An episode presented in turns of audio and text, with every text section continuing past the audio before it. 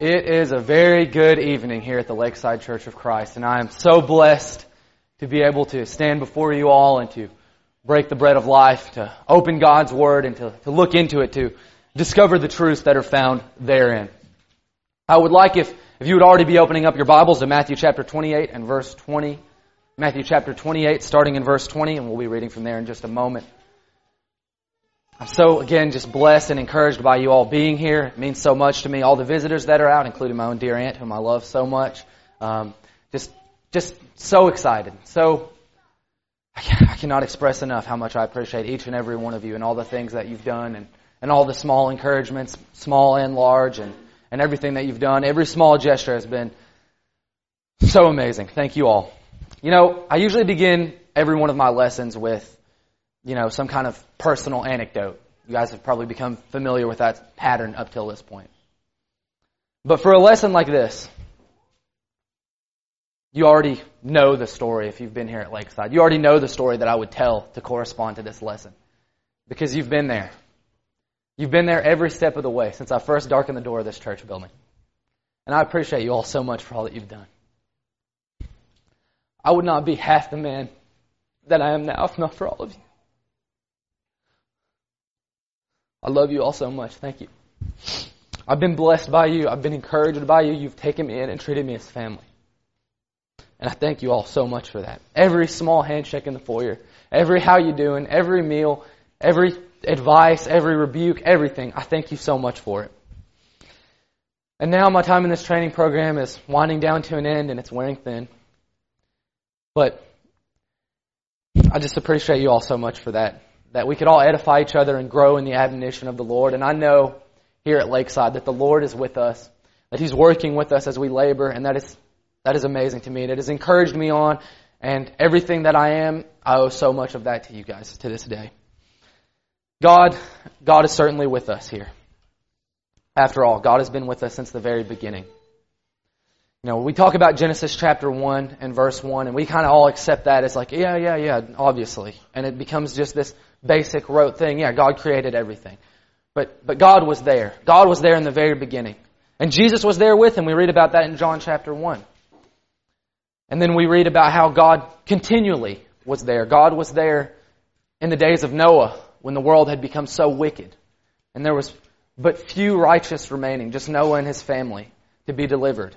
When there was only one person that would hear him, God was still there. We read about how God was there with Abraham how he called him out to go and find the promised land.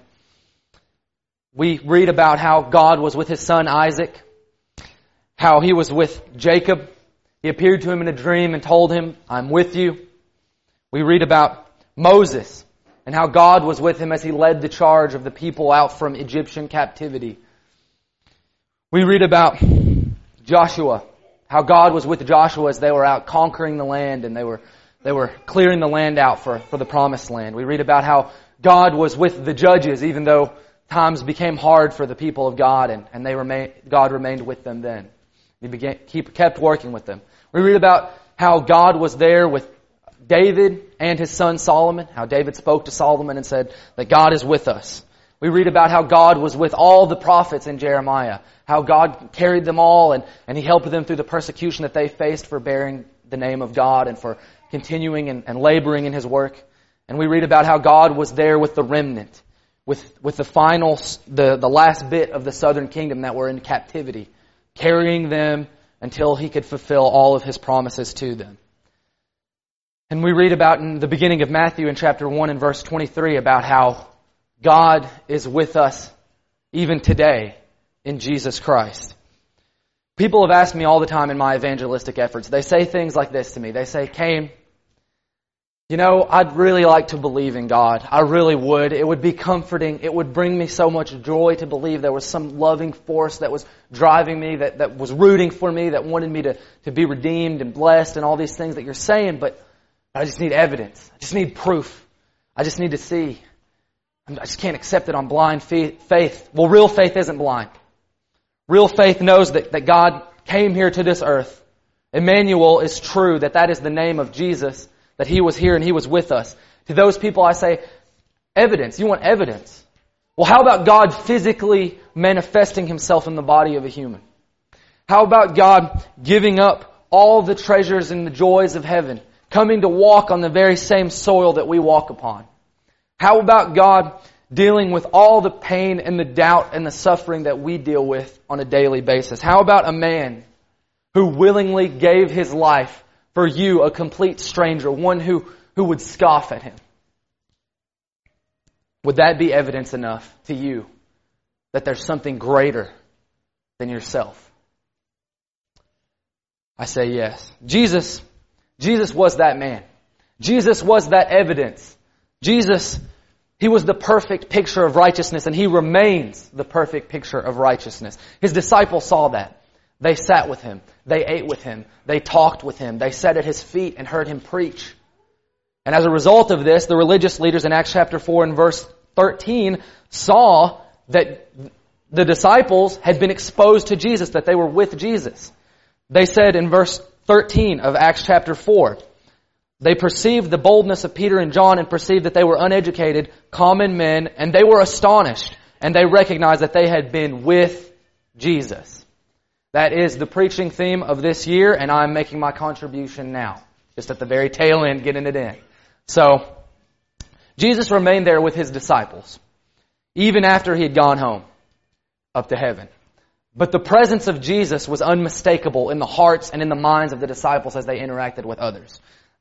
Yes, he did ascend up to heaven. Yes, he did physically leave them, but he was still with them. He still remained there with them. In Matthew chapter 28 and verse 20, Matthew chapter 28 and verse 20, which we have opened our Bibles up to in the beginning. Jesus said here, before he ascended up to heaven, And behold, I am with you always, to the end of the age. We can trust Jesus' word. We can trust Jesus' word because he was faithful and trustworthy. He showed us again and again that he was a man of his word, that he followed through with his promises, and he was perfect in ways that we cannot even compare to. Jesus physically left, but he never left his disciples spiritually. They had much to deal with. They had much suffering coming. And he knew that. And that is why he left them with these words I'm going to be with you to the end of the age. He was saying, I'm going to be with you through everything, even through the suffering that was about to come. And the suffering was about to come. If you're familiar with your New Testament, you know. You know that, that Jesus is going to have to take people through a lot. Behold, I am with you through persecution, temptations, and through trials. And first and foremost, there was a lot of persecution going on then. There was plenty of persecution going on to the Christians in the New Testament age. If you'll turn to 2 Timothy chapter 3 and verse 12, we're going to read about that. 2 Timothy chapter 3 and verse 12. You will be persecuted as a Christian. You will be. And if you're not, you're doing something wrong. You can't remember the last time you were persecuted, you're not stepping out in faith. It's plain and simple. And Paul will, Paul will agree with me here. Paul's words to a young evangelist like myself, Timothy, Paul said, Indeed, all who desire to live a godly life in Christ Jesus will be persecuted. If you desire to live a godly life, if you desire to live your life in the light following after the pattern of Jesus Christ, you're going to suffer for it. It's going to come. You know, these brethren in the New Testament, they were mocked, they were insulted, they were beaten, they were whipped, they were separated from their families, they were burned to death, they were ripped to pieces, and they were ultimately crucified and executed, beheaded. The list goes on and on. That's the persecution that they had to face. And yet they continue to step out in faith again and again. Praise God that we do not have to endure those kinds of things. What do we fear? What stops us from stepping out in faith? What stops us from being evangelistic, from being prayerful, from, from inviting people to come to church? What stops us from that? What stops us from calling out sin? We're afraid of getting mocked. We're afraid of insults, rejection, things like that. And those things are valid. They do hurt.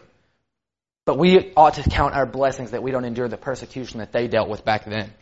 And if, and if we ever did come to a point where that was the persecution that we had to face, that it was, if you come to church, there's a good chance that somebody's going to come in and drag you off in chains and fetters, that you're more than willing to do that for Jesus Christ.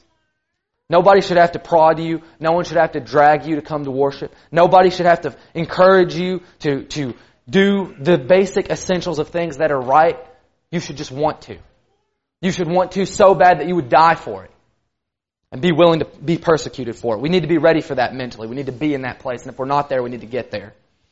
Turn with me to John chapter 3 now. John chapter 3.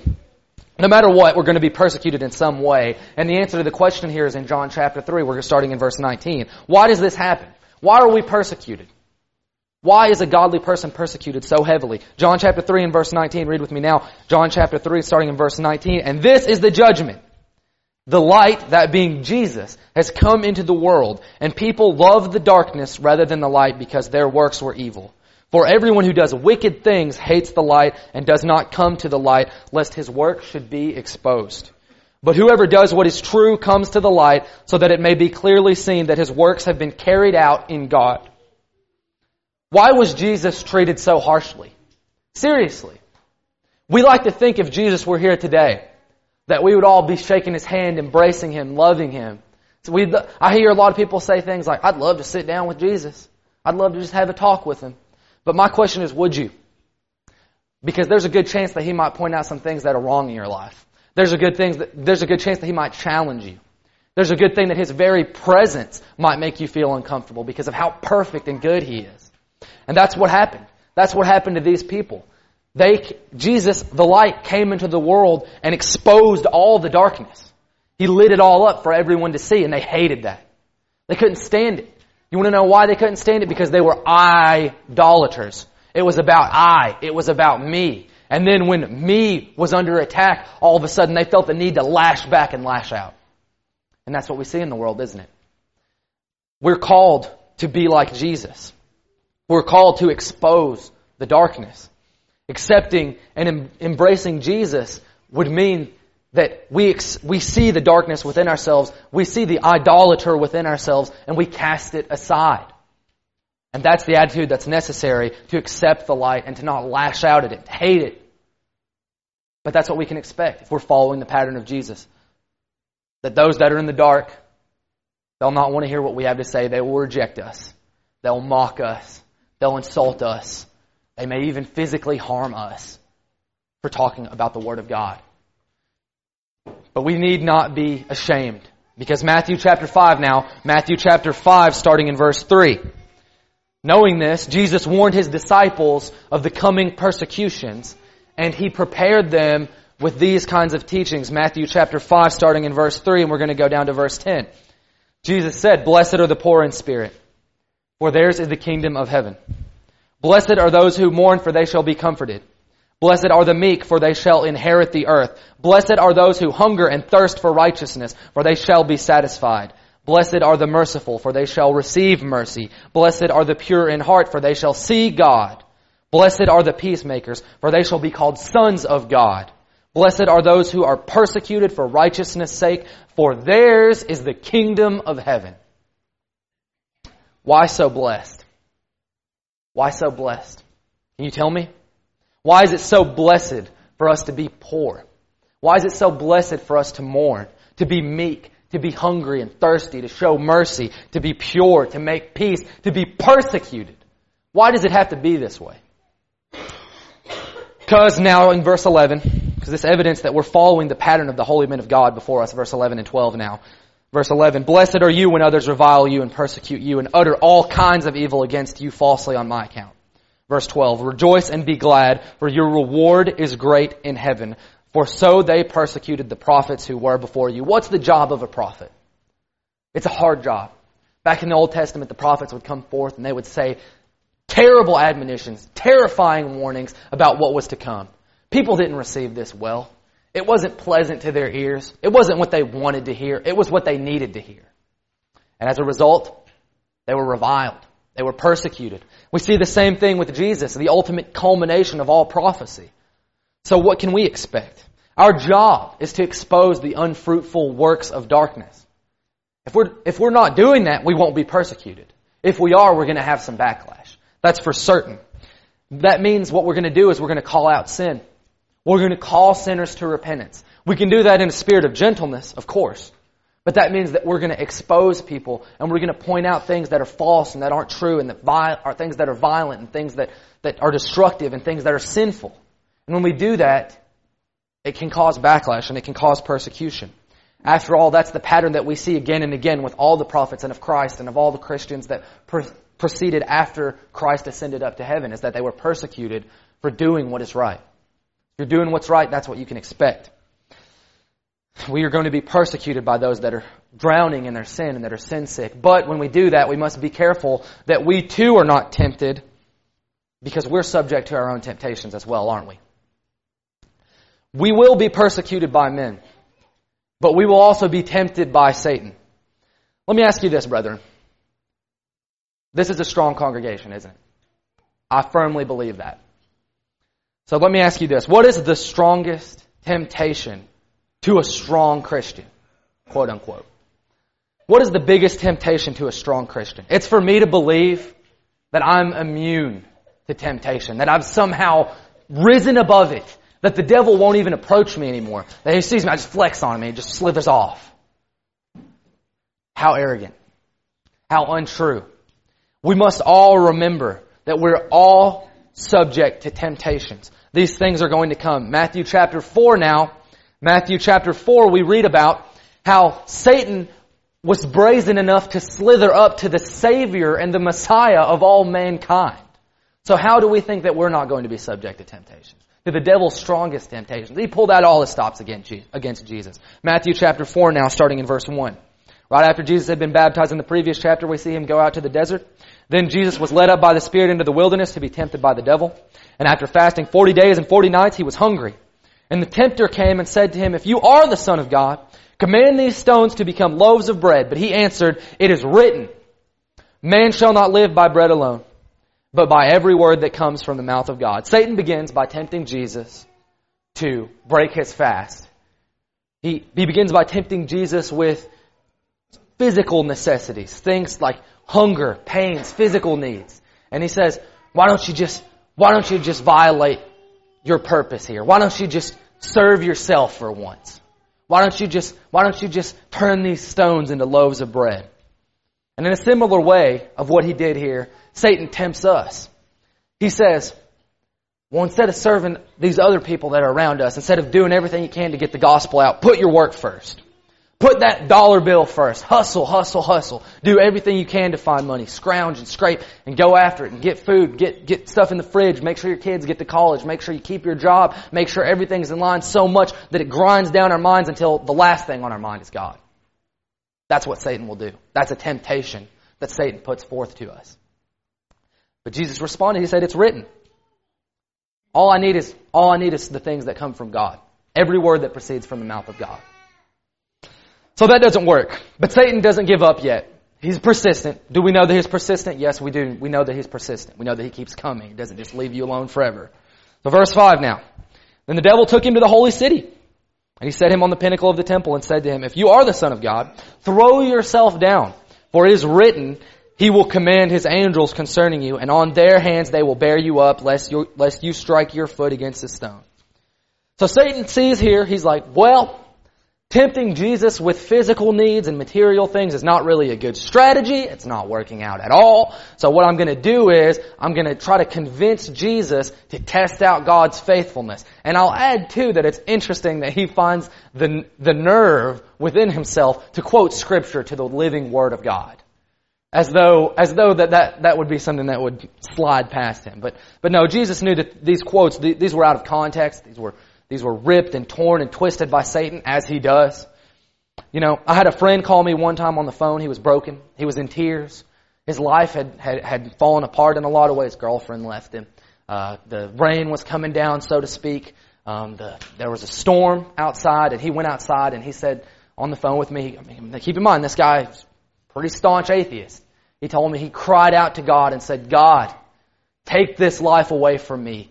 Strike me dead here if you're real. He was not stricken dead.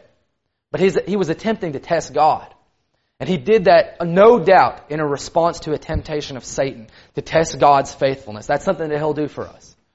Satan will tempt us to test God's faithfulness, to doubt that God will fulfill his promises. So Jesus responds perfectly in verse 7.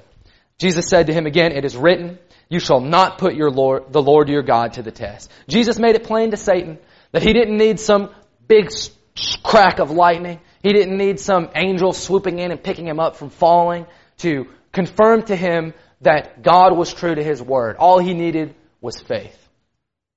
So then in verses 8 and verse 9, the devil again took him to a very high mountain and showed him all the kingdoms of the world and their glory. And he said to them, all these I will give to you if you will fall down and worship me. So Satan's kind of backed into a corner here. He doesn't have much left to offer Jesus. He's tried to get him to give, give way to physical needs, material needs. He's tried to get him to devalue God the Father. That's not working. So what does he do? He says, I'll give you everything. I'll give you every kingdom. I'll give you full dominion over the entire earthly world if only you'll be subject to one individual. If only you'll be subject to me. But Jesus did not believe him. Jesus knew that making yourself a slave to the devil is no way to be exalted. He knew that making yourself a slave to the devil and, and giving yourself to sin was no way to be lifted up. And so he responds in verse 10 perfectly again, Begone, Satan, for it is written, You shall worship the Lord your God, and him only you shall serve. So we're to follow Jesus in this pattern as well when we meet various temptations. He's with us. We follow in his pattern. That we respond again and again with, It is written. It is written. It is written. It is written. It is written. We go back to the Word and we do what the Word says to do and nothing that Satan can do can touch us. We can withstand all of his attacks. And even as we do this, even as we withstand persecution by men, even as we withstand temptations from Satan, we can rest assured that also we will be tried by God Himself. We will be tried by God. Deuteronomy chapter 8 now. Humans, humans need challenges to grow. We know that. With no obstacles, we feel no need to grow stronger. In, ver- in verse 2 through 3 now, sometimes, Deuteronomy chapter 8 verse 2 through 3, sometimes these moments come to us, these moments to prove ourselves faithful, they come to us as great, great obstacles that seem insurmountable. We read about here how the Lord led the people of Israel all, all over through the wilderness in order to strengthen their faith in Him and to build that. And you shall remember that the Lord your God led you all the way these 40 years in the wilderness to humble you and test you, to know what was in your heart, whether you would keep his commandments or not. So he humbled you, allowed you to hunger, and fed you with manna which you did not know, nor did your fathers know, that he might make you know that man shall not live by bread alone, but man lives by every word that proceeds from the mouth of the Lord. Sometimes in this life, we feel like everything's piling up on us, that there's just this huge mountain of tasks and trials and obstacles that we, that are just insurmountable, that cannot be overcome, that cannot be passed. But the Lord, the Lord promises us that He'll be with us through these trials, and that, that, that that's the key to these trials is that, that we take heart and we go with Him and we're humbled as He tests us.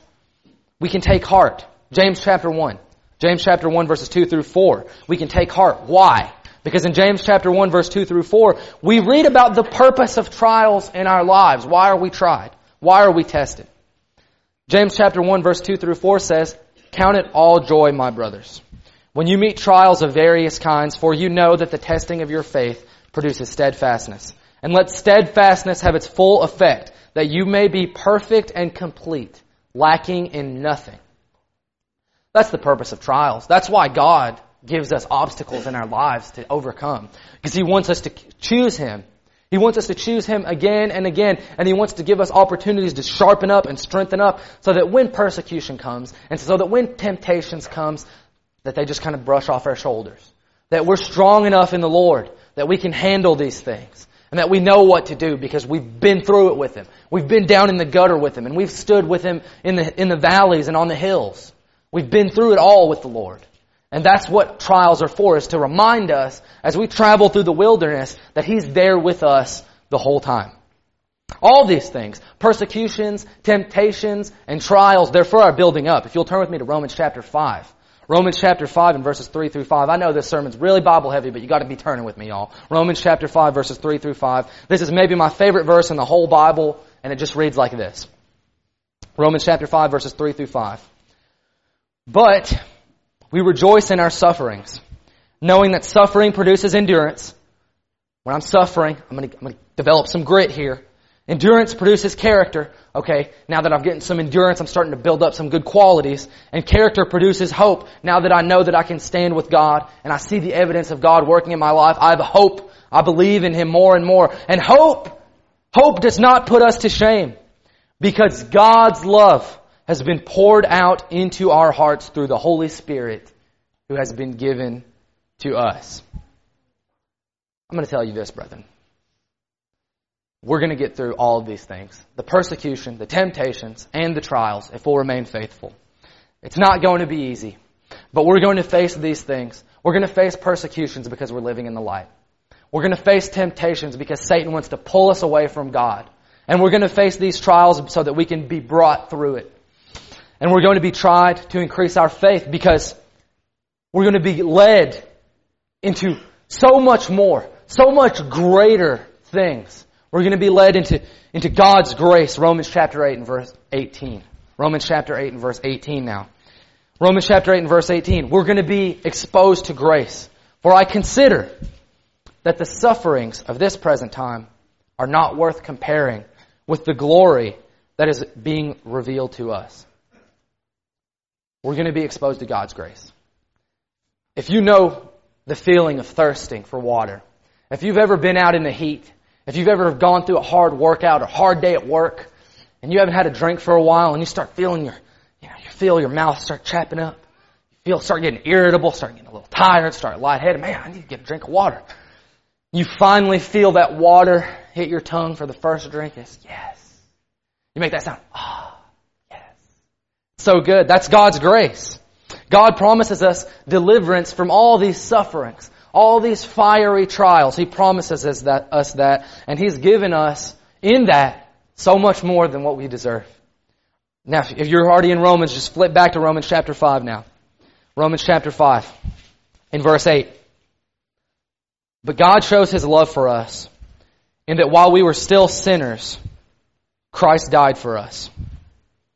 While we had committed the very acts, the very sins that led to Jesus' crucifixion and execution, while we had lied, while we had cheated, while we had lusted, while we had stealed, while we had discouraged, while we had disbelieved, while we had doubted, while we had skimped, while we had sacrificed, while we had turned God away, while we had allowed Jesus to receive the punishment of a criminal, He died for us.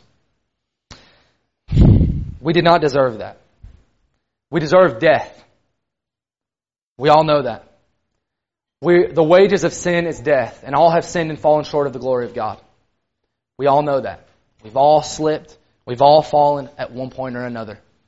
We're all broken.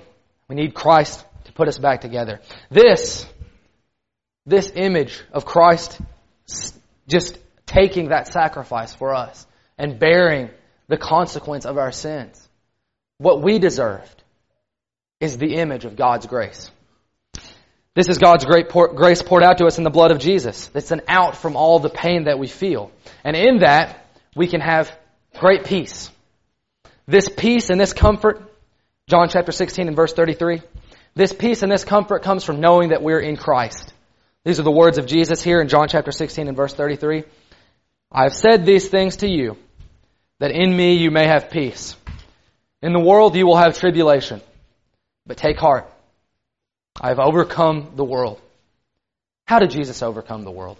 We say that. We say that all the time. Jesus, He overcame the world.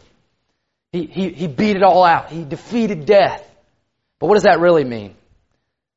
That means that He was persecuted. That means that He was tempted.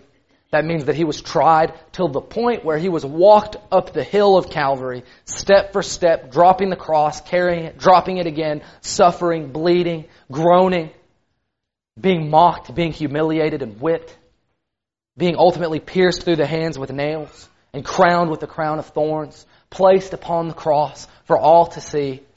And he was up there. And what he could have done is he could have called 10,000 angels. He could have called 10,000 angels to obliterate the sinful world that had taken him up to the cross. Can you imagine the restraint by Jesus here? You want to talk about peace? You want to talk about a mind of peace? Imagine having the power to wipe out anyone who ever did violence to you. Imagine having that sort of ability. Imagine having the ability to smite anyone who said anything wrong with you, wrong to you. Not even to just kill them, but to just blink them out of existence as though they never were even here. That was the kind of power that God in Jesus Christ wielded. But he stood up there. He took that punishment. And he did that for us. You want to talk about peace? That's a man of peace.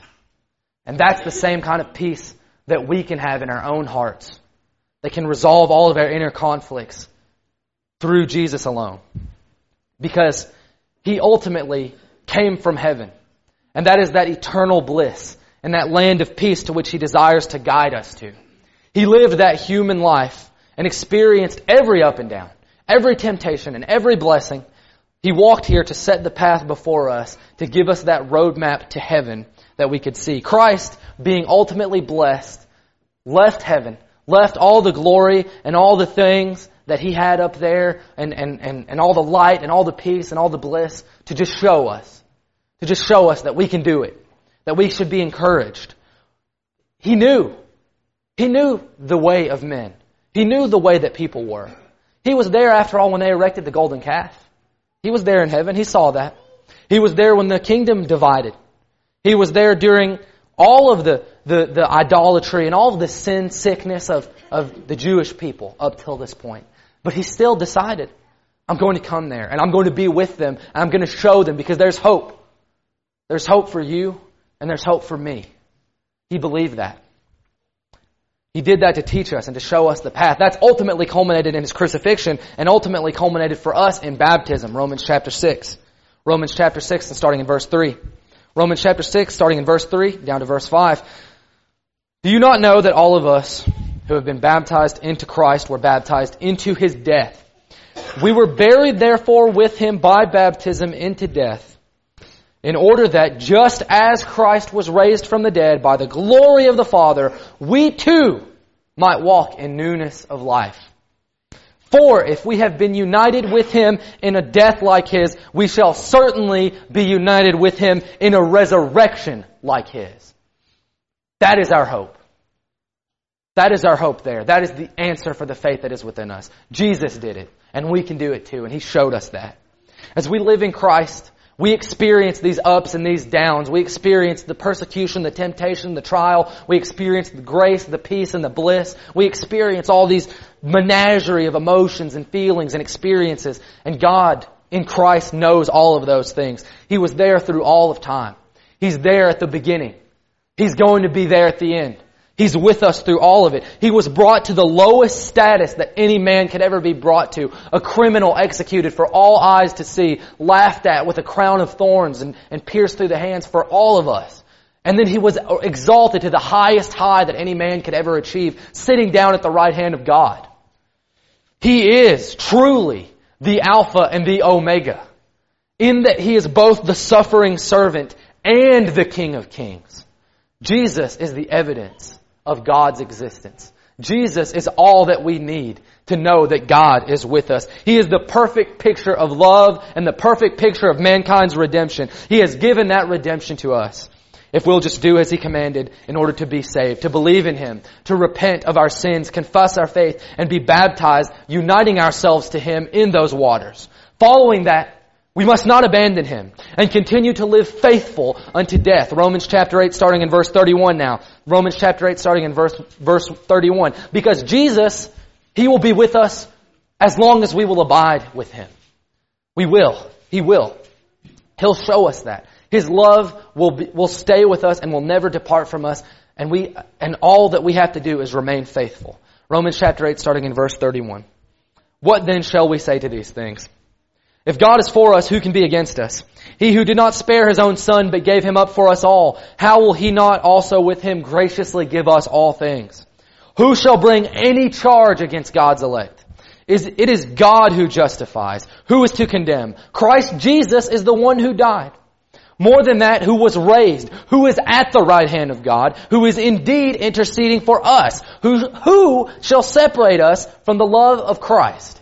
Shall tribulation, or distress or persecution or famine or nakedness or danger or sword, as it is written. For your sake we are being killed all the day long. We are regarded as sheep to be slaughtered. No, in all these things, we are more than conquerors through Him who loved us. For I am sure that neither death, nor life, nor angels, nor rulers, nor things present, nor things to come, nor powers, nor height, nor depth, nor anything else in all creation will be able to separate us from the love of God in Christ Jesus our Lord. The Alpha and the Omega. The suffering servant, the King of Kings. He's continually standing with his arms wide open He's saying, Come to me, you who are weary and who are heavy laden. Take my yoke upon you and I will give you rest. That is what he's saying. He gave his life for you. He gave his life for all of us. He gave his life for me. And in that, we're charged with remaining faithful to him, staying by his side and abiding with him. And he will be with us to the end of the ages if we'll do that. However, if you would scorn the invitation, if you would turn your face at Christ, and say, I know that you've promised to be with me to the end of the age if I'll just accept you. And you say, I don't want that. He won't make you take his offer. He won't force your hand, but he loves you so much. And I know that Christ wants to see you come forward. I know that I want to see you come forward. I know that everybody in this room is rooting for you to come forward. Brother or sister, if you haven't been faithful to the Lord, now's your time. Now's your time to come forward. We'll, we'll pray with you. We'll talk with you. We'll study with you. We'll build you up. You know we will. This is the Lakeside Church of Christ. You know we'll build you up. We all love you here. However, if you've never obeyed the gospel, then Jesus is standing there with open arms to no response. He's waiting for you to come so that he can give you the promises that he's offered, that he's extended out to you. Behold, I'll be with you to the end of the age. Do you want that? If you want that, then come forward now as we stand and as we sing.